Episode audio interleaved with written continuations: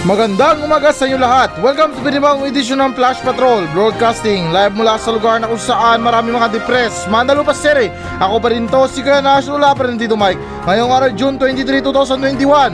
At ngayon, para sa mga balita. ICC, minura ng Pangulong Duterte. Mga mamayang ayaw magpapakuna. Ipa-aresto mano ng Pangulong Duterte. Labing pitong milyong mga Pilipino nakakaranas umano ng depresyon. Kiwi weightlifter na si Laurel Hubbard nakatakdang lumika ng kasaysayan sa pagiging kauna-una ang transgender na lalahok sa Olympics. Bansang Yemen mayroong natural wonder na binansakang well of hell. ICC minura ng Pangulong Duterte. So ayon sa balita na to na minura kamakailan ng Pangulo ang International Criminal Court matapos ang pagrekomenda ng Chief Prosecutor na nito na magbukas ng investigasyon tungkol sa drug war ng kanyang administrasyon. At sinasaad na rin sa balita na to, kalakip ng pagmumura sinabi rin ng Pangulo na nais niya sampalin ng mga hukom ng nasabing korte dahil sa mga loko-loko umano ito. Grabe naman yung Pangulo natin, masyado namang harsh. Pero anyways, hindi na bago sa atin yung pagmumura ng Pangulo. Eh, siguro naman na hindi pa siya Pangulo, nagmumura na siya. Pati ito may iba tayo ha. Parang napapansin ko na tayo mga Pilipino parang normal na sa atin yung mga pagmumura na yan. Oh, seryoso na parang normal na lang. Matapilok tayo, magmumura tayo. Magkamali tayo, magmumura tayo. May nakalimutan tayo, magmumura tayo. At kahit sa walang dahilan, nagmumura tayo. At yung nakakalungkot pa doon, bata pa lang, marunong na magmura. Eh, hindi ko naman masisisi mga magulang nila. Kasi hindi naman siguro sa mga magulang nila nakukuha yan, kundi sa mga paligid nila. Sa mga kapitbahay nila, sa mga kaibigan nila. Kaya nakakalungkot isipin na ulitin ko, ultimo na batang musmos marunong magmura. Alam ko naman na bad words yung pagmumura or masamang habit yan. Kasi siguro na nung hindi pa uso yung pagmumura, ay talagang big deal sa mga ibang tao yan. Na uy, grabe naman, minura ko nun no. Ngayon wala na, normal na lang yan. Swertein ka sa buhay, mumurahin ka. Mamalakasin ka sa buhay, mumurahin ka. Kaya yung point ko lang sa balita na to, na siguro naman na hindi na bago sa atin mga ganyan. Especially sa pagmumura ng Pangulo. Ewan ko lang sa mga kalaban niya kung binibigyan ng diin yun. Pero para sa akin to be honest, wala na akong pakialam dyan. Kahit pa siguro na back to back niya na murahan yung ICC na yan, o yung International Criminal Court na yan, ay wala na akong pakialam dyan. Yung Pope Francis nga, minura niya, yan pa kaya? Pero anyways na ganun pa man, hindi rin naaalis sa isipan ko na kung bakit na ayaw ni Pangulo na magpaimbestiga. Tingin ko na para sa akin na wala naman siguro na masama magpaimbestiga. Bagkus kung wala siyang ginagawang masama, huwag siyang umakto na parang guilty siya. Kasi ito hindi naman sa amin na masama ah, at hindi naman sa nagigialam sa problema niya. Ilang mga Pilipino galit sa Pangulo dahil sa mga pinagagawa niya sa war on drugs. Pero anyways, napaiksi natin yung kwento. Kung wala namang ginagawa talaga na masama yung Pangulo, why not? Bakit ayaw niya magpaimbestiga? Alam niya naman siguro sa sarili niya na wala siyang ginawang masama. Eh kung para sa akin lang talaga yan na kung ako yung Pangulo, ikinalulugod ko na imbestigahan ako ng mga tao. Kasi wala eh, sirang-sira yung pangalan ko sa bansa ko. What I mean na sa sarili kong bansa. Isipin nyo naman na ako yung pangulo tapos maraming galit sa akin. Eh, parang nakakalungkot naman yun. Kaya ulitin ko na ikinalulugod ko kung meron man tarpulano na gusto mag-imbestiga sa mga trabaho ko. At kung sakali naman na napatunayan nila na wala akong nagawang masama, eh di mas happy yun. Baka magpa-holiday pa ako sa buong bansa. Kasi alam niyo naman siguro yung feeling, di ba, na napagbintangan ka, tapos bandang huli na napatunayan na wala kang kasalanan. O di ba na parang sarap sa feeling, yung ilang taon na haka-haka sa buong pagkatao mo, na halimbawa na lang na mamamatay tao ka, pero bandang huli na meron nag-imbestiga na tarpulano, lumabas sa investigasyon nila na wala kang ginawang masama, wala kang lapses sa trabaho mo, wala kang pinatay, wala kang tinapakan na pagkatao, ay di ba napakasarap sa feeling yun? Pero sa kinikilos ng Pangulo, eh labas na ako dyan. Kasi hindi ko naman kontrolado yung Pangulo. Eh malay ko ba kung meron siyang tinatago? Malay ko lang na who knows, di ko alam. Hindi naman ako pwede magbintang sa isang tao kung meron siyang ginawang mali or wala. Kaya nga meron tayong salita or words na investigation. In Tagalog, imbestiga. para alamin talaga kung ano talaga ang totoong nangyari. Kaya yung para sa akin lang, nakakalungkot man yung ginagawa ng Pangulo ngayon, what I mean sa kinikilos ng Pangulo, na kung saan na meron mag-imbestiga sa war on drugs niya, pero ito naman na ayaw niya, eh ulitin ko na wala namang kapangyarihan para pilitin yung Pangulo na magpa-imbestiga sa war on drugs niya. Nakakalungkot man isipin na chance niya na to para linisin yung pangalan niya, pero ito tumanggi yung Pangulo, minura niya pa, pinagbantaan niya pa, na kung saan na sinabi ng Pangulo na nais niyang sampalin yung mga tao na yan, ewan ko ba kung left or right, or baka naman left and right na sampal. Kaya ayun, nakakalungkot lang talaga. Pero guys, linawin ko lang ha, wala akong sinasabing masama sa Pangulo. Yung point ko lang dito na nakakalungkot man isipin na ulitin ko ulit na chance niya na para linisin yung pangalan niya, ay doon pa siya tumanggi. Para sa akin na malaking chance niya na talaga to. Mantakin niyo ba naman na International Criminal Court? Ibang bansa yung mag-iimbestiga sa'yo. Hindi lang sa Pilipinas malilinis yung pangalan niya, kundi na rin sa buong mundo na yung mga tao na nakakilala sa kanya. Eh, tingin ko naman din na okay lang talaga na ICC yung mag-imbestiga sa kanya. Kasi nga, nung hindi pa siya Pangulo, may mga kwento-kwento rin si Pangulo sa lugar niya na Davao, na kung saan na ewan ko na lang kung ano bang nangyayari doon, na siguro nasilip ng iba. Kaya ayun, gusto magkaroon ng investigasyon. Buti nga yan, yung chief prosecutor lang gusto magpa-imbestiga. Eh kung nagkataon na si Detective Conan yung mag-iimbestiga sa kanya, eh wala na, finish na. Pag meron natulog sa kalagitnaan ng investigasyon, alam na, case closed na.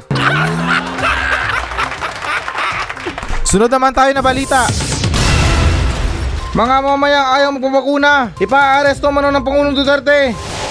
So ayon sa balita na to, nang dahil ang Pilipinas ay maroong pinakamalalang kaso ng pandemya sa buong Asya, ipinahayag ng Pangulong Duterte na kanyang ipapaaresto ang mga Pilipinong ayaw magpapakuna ng COVID-19 vaccine. Ika ng Pangulo mamili na lang aniya ang mga mamayan kung tatanggap sila ng bakuna o sa kulungan na lang ang bagsak nila. At sinasaad na rin sa balita na to, nitong ika-20 ng Hunyo na sa 21 milyong mamamayan na nakompleto sa pagtanggap ng COVID-19 vaccine. At ayon ng ilan kapansin-pansin na malayo pa ito sa target na 7 milyong katao ng gobyerno ngayong taon. Solusyon ba talagang pagpapakulong sa tao na kung ayaw tumanggap ng bakuna? Eto hindi naman sa kumukontra ha. Tanong ko lang na ulitin ko, solusyon ba ang pagpapakulong sa isang tao na kung ayaw niya tumanggap ng bakuna? Para sa akin na masama yan. Hindi solusyon ang pagpapakulong sa isang tao kung ayaw niya tumanggap ng bakuna. Itapon na agad sa dagat. Pabigat pa yun sa kulungan, palamunin pa yun ng gobyerno. Baka hirap pa kayo sa mga tao na paarte pa. Ayan na nga yung solusyon sa pandemya, ayaw pa.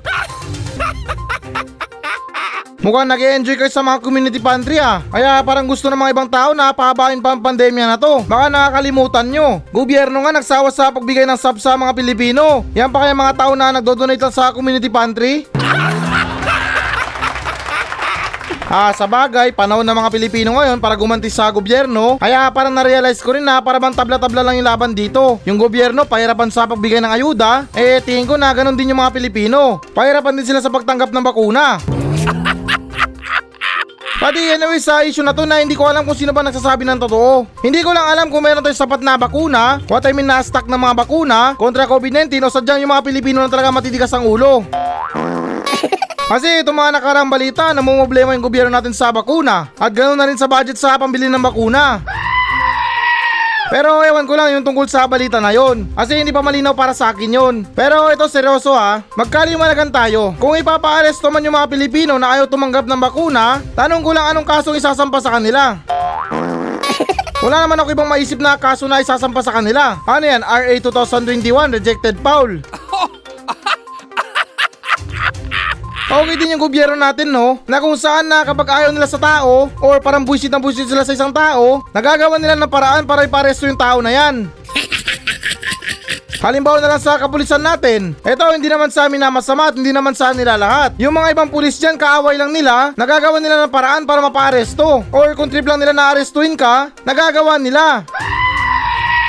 Pero linawin ko, ulitin ko na hindi naman sa nila lahat. Kasi marami din mga balita tungkol sa mga pulis na basta-basta lang nang dadampot ng mga tao, isama sa police station, gawa ng problema, hanapan ng record doon para may kulong.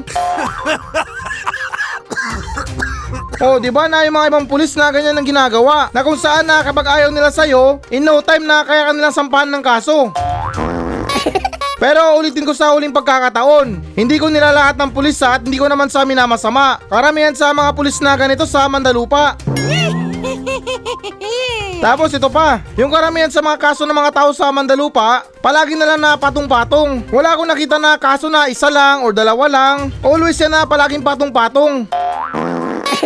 Eh, paano rin kasi yung batas sa Pilipinas? Parang lagusan lang sa barangay nyo papuntang kabilang barangay. Halimbawa na lang yung kaso mo na murder, papapatungan niya ng child abuse. Kasi meron daw bata na nakakita. At pagkatapos ng child abuse na yon, susunod naman yung physical emotion. Tapos ayan na, sunod-sunod na.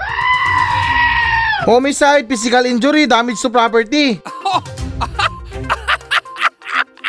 Ha, di ko naman to na walang alam sa batas. Mapapa-oo ka na lang na okay, sige na. Di ako na-inform na patong-patong palang kaso ko dito. Pero anyways, na mabalik tayo sa balita, mukhang exciting yata yung gusto mangyari ng Pangulo ah, na kung saan na ipaparesto niya daw yung mga tao na ayaw tumanggap ng bakuna. Paano kaya yun? Na kapag pinuntahan sila sa bahay nila, na Sir, good morning po. Iniimbitan po namin kayo na magpunta ng barangay para magpaturok ng bakuna at nais po namin na ipaalam sa inyo na kasama kayo sa priority list. Tapos ayun na, tumanggi na yung tao. Hindi, ayaw namin tumanggap ng bakuna. Wala kaming balak na tumanggap ng bakuna. Tapos ayan na, magugulat na lang yung tao na biglang na lang magsasabing otoridad. Ika inaaresto namin sa salang ayaw tumanggap ng bakuna. Sunod naman tayo na balita. 17 milyong mga Pilipino nakakaranas umano ng depresyon.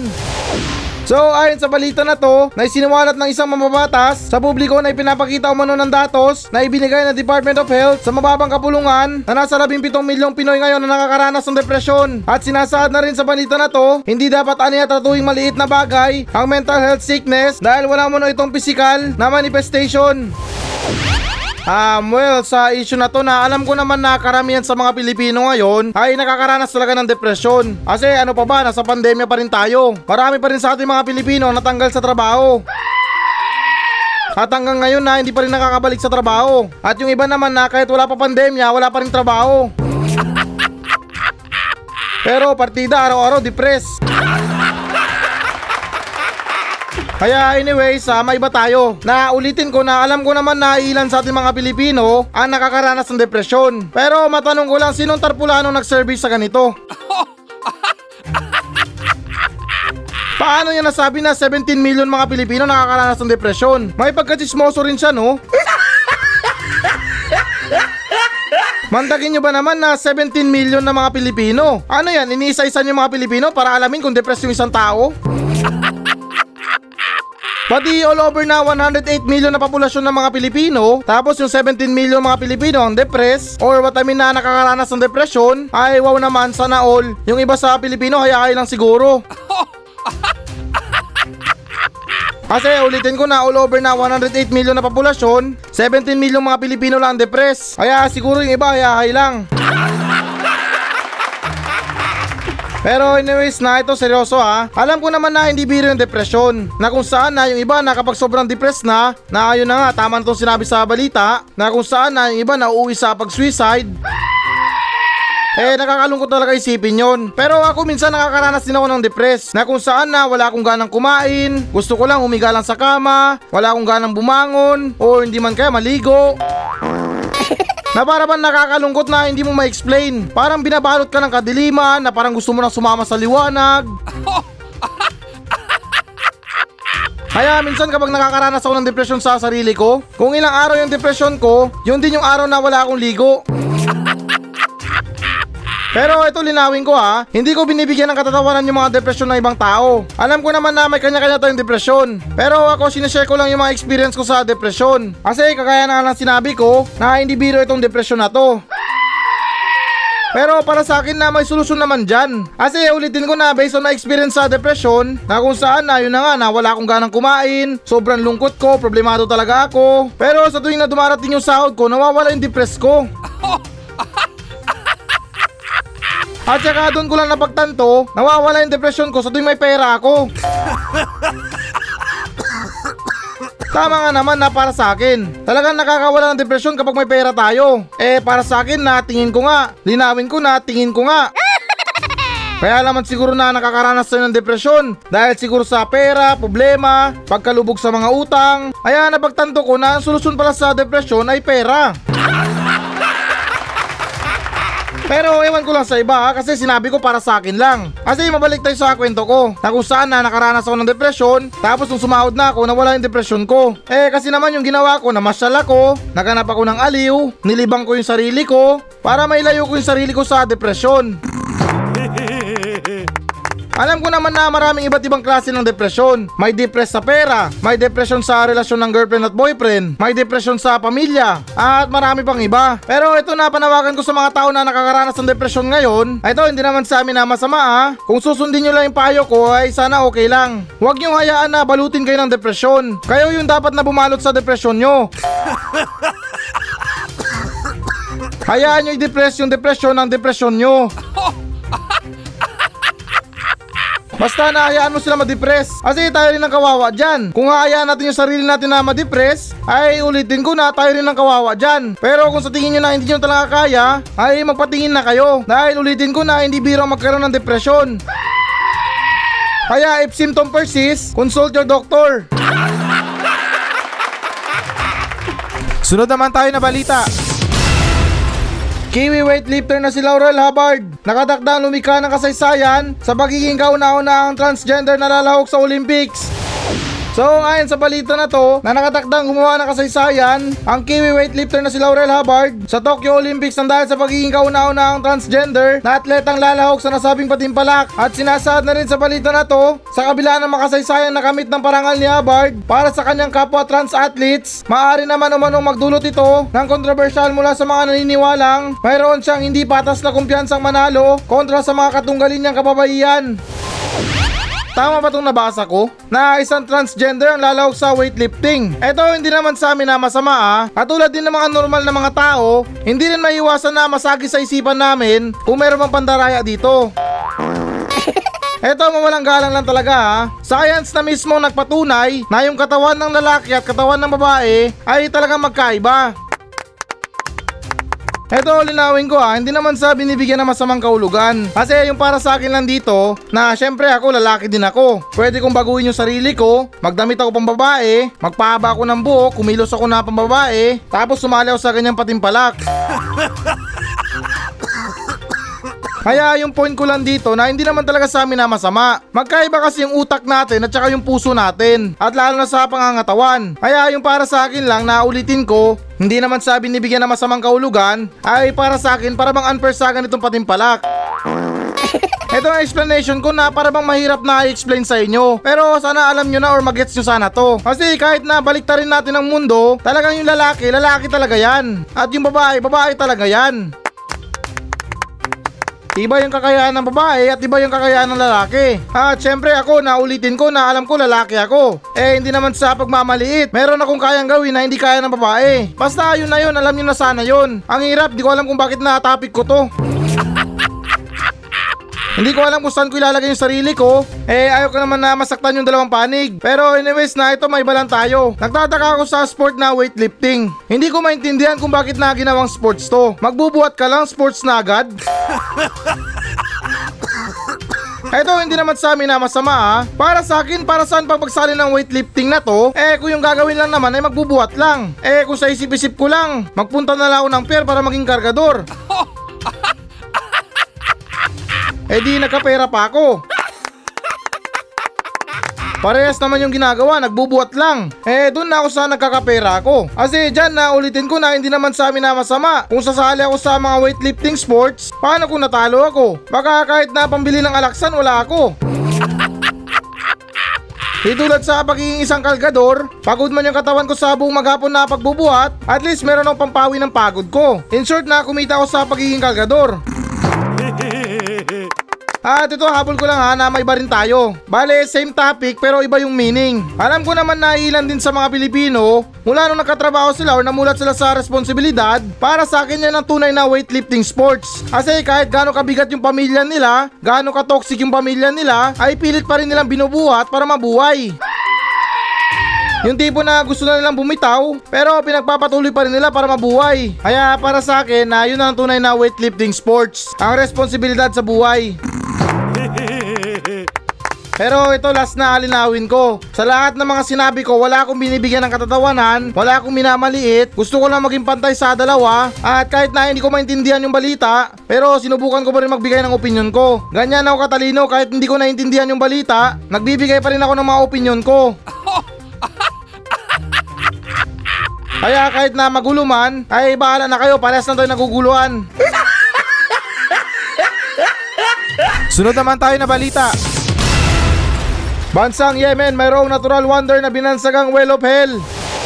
So ayon sa balita na to na isang balon sa bansang Yemen ang nagngangalang Well of Bauraut o di umano'y Well of Hell ang may tuturing rin na isang natural wonder sa kabila ng mga kwento at misteryosong nagsasabing pinamumugaran ito ng mga demonyo. At sinasaad na rin sa balita na to ipinahayag ni Sala Babir ng Geological Service and Mineral Resources Authority nang maara na kinakailangan sumailalim sa puspusang pag-aaral ang kakaibang balon na ito. Sa kanyang paniniwala dapat natutukan ang binansagang Well of Hell dahil ito umano'y milyong-milyong taong gulang na Um, okay na, speaking sa sinabi nila na well of hell, hindi ko lang maintindihan kung impyerno ba to or kuta lang ng mga demonyo.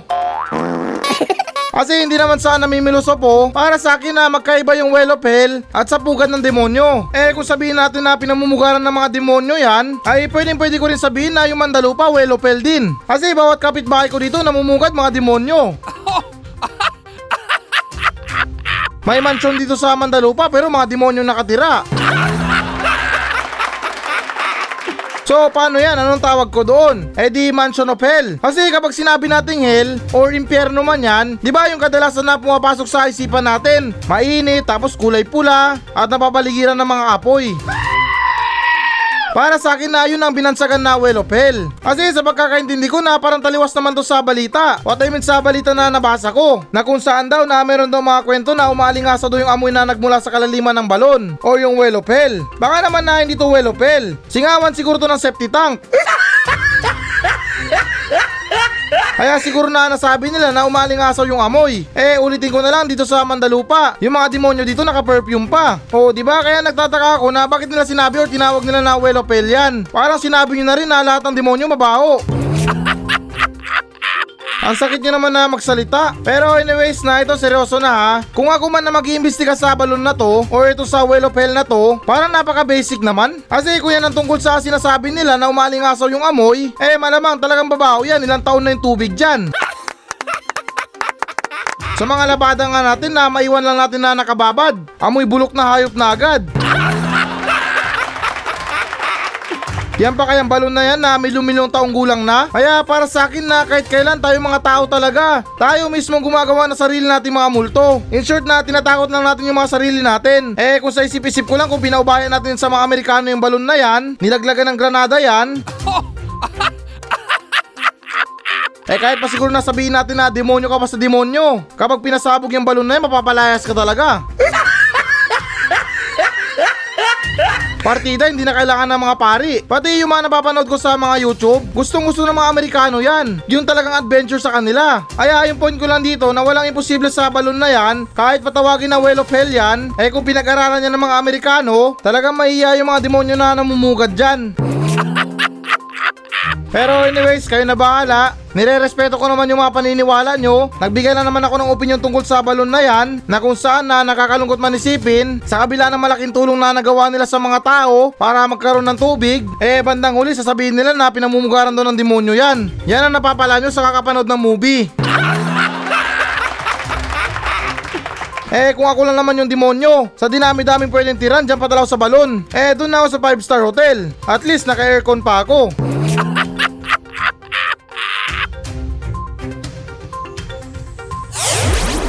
So ayan guys, ito na pinakahihintay nyo. Magbabasa na tayo ng audience mail. Mula sa nagmensahe sa akin sa Facebook page ng Flash Patrol. At kayo naman na nakikinig sa akin ngayon, wag na wag kayong mahiya na mag-message sa akin sa Facebook page ng Flash Patrol. Dahil lahat, kahit sino pwedeng pwede mag-message sa akin sa Facebook page ng Flash Patrol. Kung meron kayong gustong ipa-shoutout, may reklamo kayo, humingi kayo ng advice sa akin, problema man yan sa pag-ibig or sa pera, sa buhay, ay walang walang problema sa akin yan. Sa abot ng aking makakaya, ay susubukan kong tugunan yung mga problema nyo.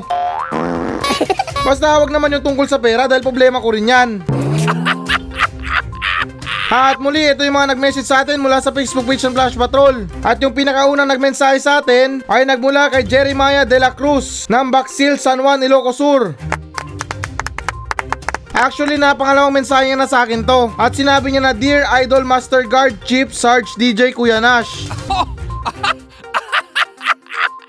Naku naman, Jeremiah, mukhang pinapak mo na yung mga pangalan ko ah.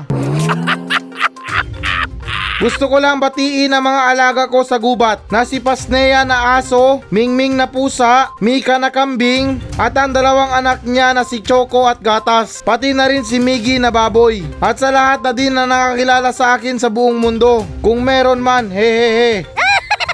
At sana master hindi na bumalik si Tito Mike para ikaw na lang dyan sa trono mo. Ay Diyos ko sana nga. Sana mabasa mo ulit to Kuya Nash. Maraming nagmamahal sa'yo Master. God bless maraming salamat. Jeremiah ng Baksil San Juan Ilocos Sur. Ah, munang-una sa lahat para sa mga tao na nagme-message sa akin, ah, ito hindi ko naman hangad na tawagin niyo akong DJ. Kasi yung totoo dyan, hindi naman talaga ako DJ. Isa lang ang pakialam merong gwardya na kung saan na anytime kapag bumalik si Kuya Nash, eh na si Tito Mike, ay wala nga nga, outside the Colombo ako. Kaya ito hindi ko naman hinahangat talaga na tawagin niyo akong DJ. Pwede naman ako tawagin na Sarge, Kuya Nash, or Chief Nash. Basta wag lang yung DJ.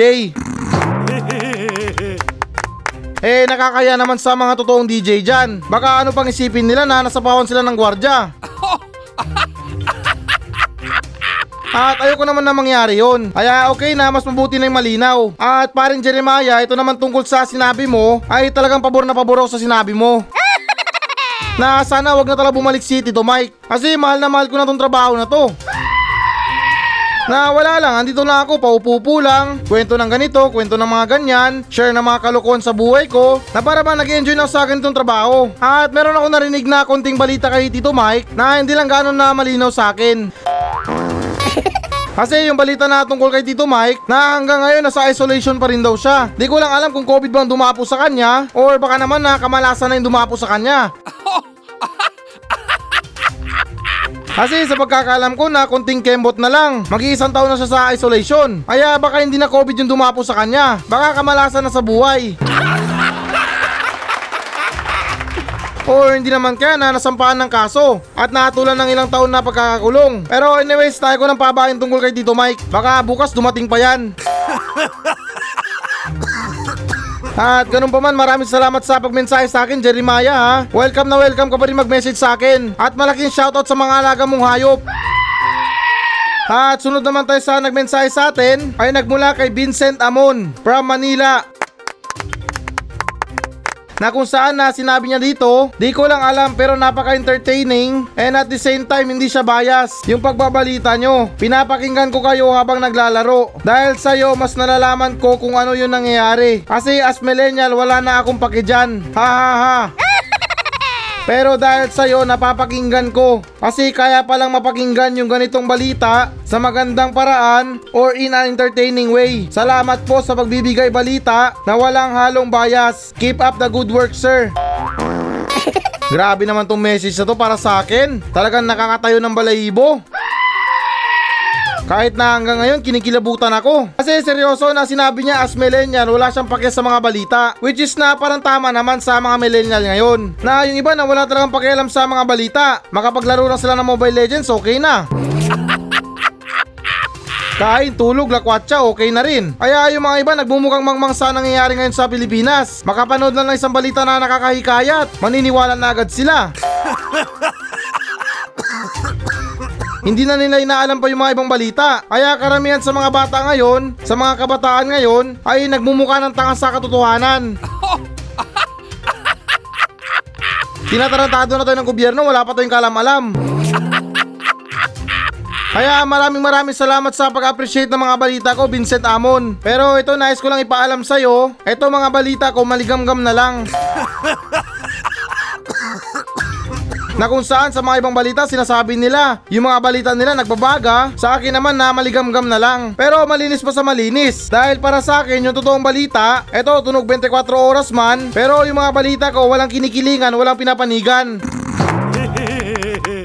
Dahil para sa akin yung mga nangyayari ngayon ay puro kamalasan at kabuisitan na lang. Parehas naman yung hangarin nila sa bansa, nag-aaway pa sila. Halatang halata talaga na suga pa sa kapangyarihan. Kaya ako pagod na ako sa gobyerno. Dahil naniniwala ako kung meron silang magandang hangarin, hindi nila kailangan mag-away pa. Kasi isa naman yung hangarin nila sa bansa, ang mapabuti ang Pilipinas at mahihaon sa hirap ang mga Pilipino. Kaya ulitin ko na maraming salamat Vincent Amon sa pag-appreciate ng mga balita ko na hindi bias kasi wala akong pinapanigan. Pare-pareho lang sila sinungaling. At sana may kahit mo pa yung mga kaibigan mo na makinig sa akin sa Spotify. At muli maraming maraming salamat sa iyo Vincent Amon. Pagpalain ka sana ng Panginoong Diyos.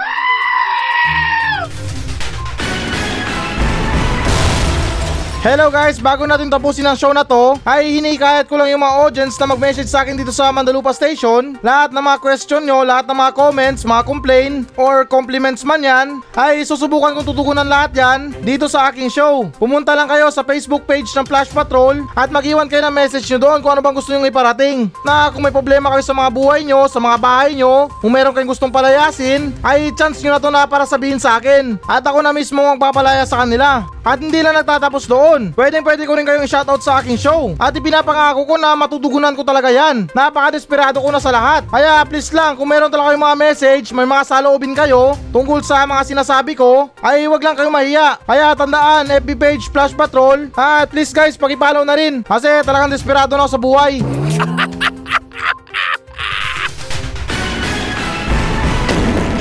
So yan muna mga balita ng Flash Patrol sa araw na to. Maraming salamat sa pakikinig. Ako pa rin to, si Kuya Nash. At maraming salamat ulit. Wala pa rin si Tito Mike. Masayang masaya ako. At goodbye!